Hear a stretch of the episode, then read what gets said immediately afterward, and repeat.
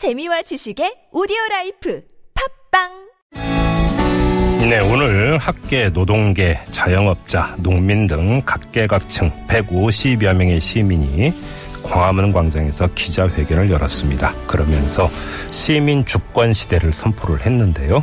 자, 어떤 내용인지 시민 주권 회의 준비 위원회에 참여하고 있는 서해성 작가 연결해서 들어보겠습니다.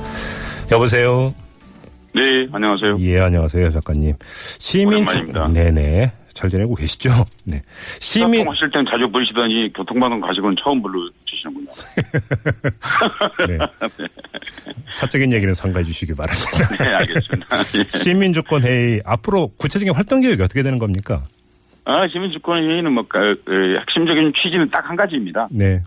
어, 이번 광장에서 확인된 것이 우리 주권자들이 직접 민주주의를 굉장히 중요하고 있다는 것을 우리 이번에 서산 발견했지 않습니까? 네네. 어, 그러니까 그 주권을 강화할 수 있는 방법을 음. 어, 더 직접 민주주의죠. 그러니까 직접 민주주의를 강화할 수 있는 방안을 음. 해봤으면 좋겠다. 그 중에서 어 사실은 우리가 지금 지자체 장은 선, 그 선출직 중에서 지자체 장은 국민 소환을 할 수 있는데 그렇죠. 네. 실은 의원이나 이런 사람들 국민 소환이 거의 불가능하지 않습니까? 네네네. 어, 그 실- 현재는 불가능하죠. 네. 사실 대통령 이번 탄핵만 하더라도 음. 이렇게 복잡한 절차가 없이 만약에 국민 대- 국민의 직접적인 소환 제도가 있었다고 한다면 진작에 탄핵됐겠죠, 사실. 음. 네네네. 어, 그러니까 음. 그런 것들을 하자라는 음. 그런 취지가 있고요. 네. 또 하나는 이제 이번에 이제 시위에서 알겠지만 법원이 1200m, 800m에서 100m까지 점점 이제 시, 그, 할 수 있도록 허용했지 않습니까? 네네. 어, 그런데 그, 그럴 때 이제 경찰력 같은 것들, 우리 시민들에게 보인 반응들.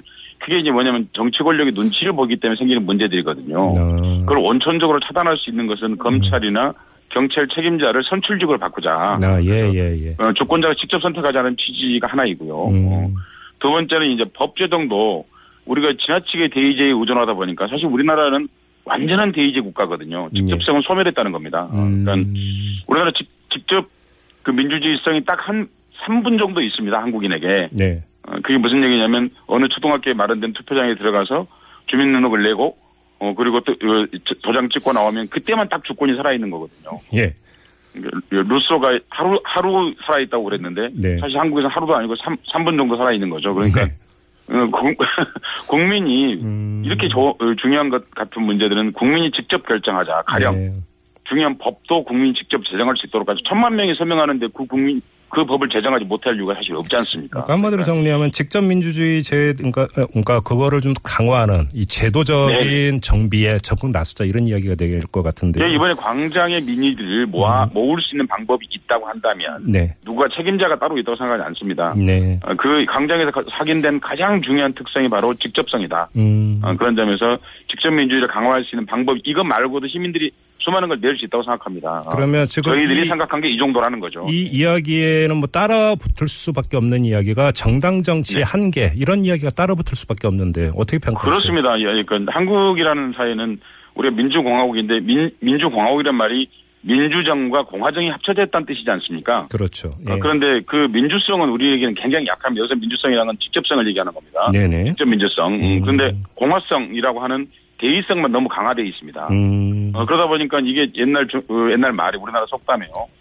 귤이 탱자 그 귤이 회수를 건너면 탱자가 된다고 그랬습니다. 예. 어, 우리나라 오면 그런다는 거죠. 어, 그 우리 스스로 비하한 말이긴 합니다만은 우리나라 사람들은 정치인들은 어떻게 되냐면 한강을 넘으면 귀족이 됩니다. 어, 음. 그래서 여의도에 들어가면 귀족 의회가 되어버리는 거거든요. 네네. 실제로 공화정에서 대의제라고 하는 건 상당 부분 귀족적 특성이 있습니다. 음흠. 그러니까 음. 그런 것들을 막을 수 있는 방법이 음. 그 직접성을 강화하는 데 있다고 생각하게 된 것이죠. 예. 근데 그전부터 그런 생각한 것이 갑자기 이런 생각한 게 아니거든요. 어, 그런데 이번에 이제 탄핵 국면에서 음, 나타났던 거대한 그 민주주의에 대한 직접성을 어, 주권자가 직접 요구하는 걸 보면서 음. 아, 이런 의- 뭐 의제를 한번 제시해 볼 서 논의해 볼 필요가 있겠다라고 생각합니다. 지금 뭐 작가님의 말씀을 듣는 우리 애청자 중에서 뭐그 문제 의식이라든지 취지에 대해서 공감하지 않는 분이 거의 없을 것 같은데요. 근데 좀 네, 그 네. 이 이야기를 그러면 안 여쭤볼 수가 없는데 요 며칠 네. 사이에 사실은 시민의회 이 제안이 이제 상당히 좀 논란 아니었습니까? 그러니까 네네네 알고 있습니다. 이 촛불 민심을 대변할 이 온라인 국회를 구성하자고 제안을 했다가 시민들이 좀 반발을 네네. 하는 일이 있었는데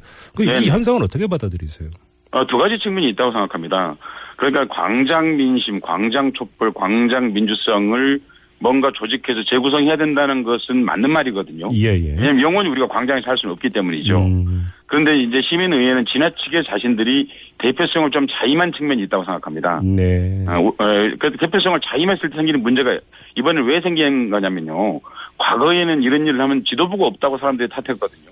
아, 예, 예. 어, 근데 이번엔 지도부를 원하지 않았습니다. 야하. 어, 사실은요. 예. 예, 그러니까 이번에 갖고 있는 중요한 특성인데 저는 사실 조금 예상했거든요. 어, 음. 그런 일들을요. 음. 어, 그게 그 그게 이제 그, 그 11월 중순경에 제가 쓴 글에도 그런 걸 썼었는데요. 그러니까 네. 이번에는 우리 경제 발전 수준이나 음. 어, 지적 수준의 향상 등으로 인해서 지도부를 원치 않게 될 것이다 사람들이. 어, 어, 그, 그리고 그것이 이제 프랑스 혁명, 68혁명에서 보여줬던 대표적인 특성이거든요. 네. 어, 그러니까 그때 나왔던 낙서 중에 핵심적인 낙서인데 슬로건이 된 것이 나를 해방시키지 마라. 내가 알아서 할게. 어, 어, 라고 말했거든요. 그러니까 지금 이번에 보여준 것도 국민들이 보여준 것도 어떤 누가 지도부가 있어서 명령받고 나온 게 아니거든요.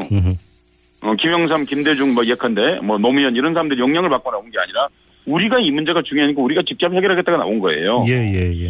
어, 그러니까 나를 해방시키지 마, 나를 가리키려 하지 말라는 거죠. 아. 그러니까 어, 그래서 시민의회는 좀 가리키려고 했다라는 음. 느낌을 받은 것 같아요, 시민들이요. 야. 어, 그러니까 이, 번에 중요한 일은 이번 촛불 정부에 나타난 정말 중요한 특성을 얘기하면 그 흔히 이제 정치적인 얘기를 할때 이렇게 아나키적 특성이라고 그러는데 이 예. 아나키적 특성이 가장 두드러진 특성이었다. 음. 어, 이제 사회학자들이나 정치학자들이 정말 이 이제 2016년 12월 혁명, 시민혁명에 대해서 서로 이제 공부를 하고 논의를 하겠습니다만은 음, 그 특성이 가장 중요한 특성이라고 저는 그게 보였고 예. 어, 또 어, 그런 것들을 따라 그런 대중들의 수준과 이해의 요구를 당연히 반영해야 한다고 생각합니다. 그런데 그 특성, 문화적 특성을 빼고 나머지 부분을 얘기하자면 직접성입니다. 직접 민주주의가 진짜 중요하다고 생각했다고 어, 알겠습니다. 봅니다.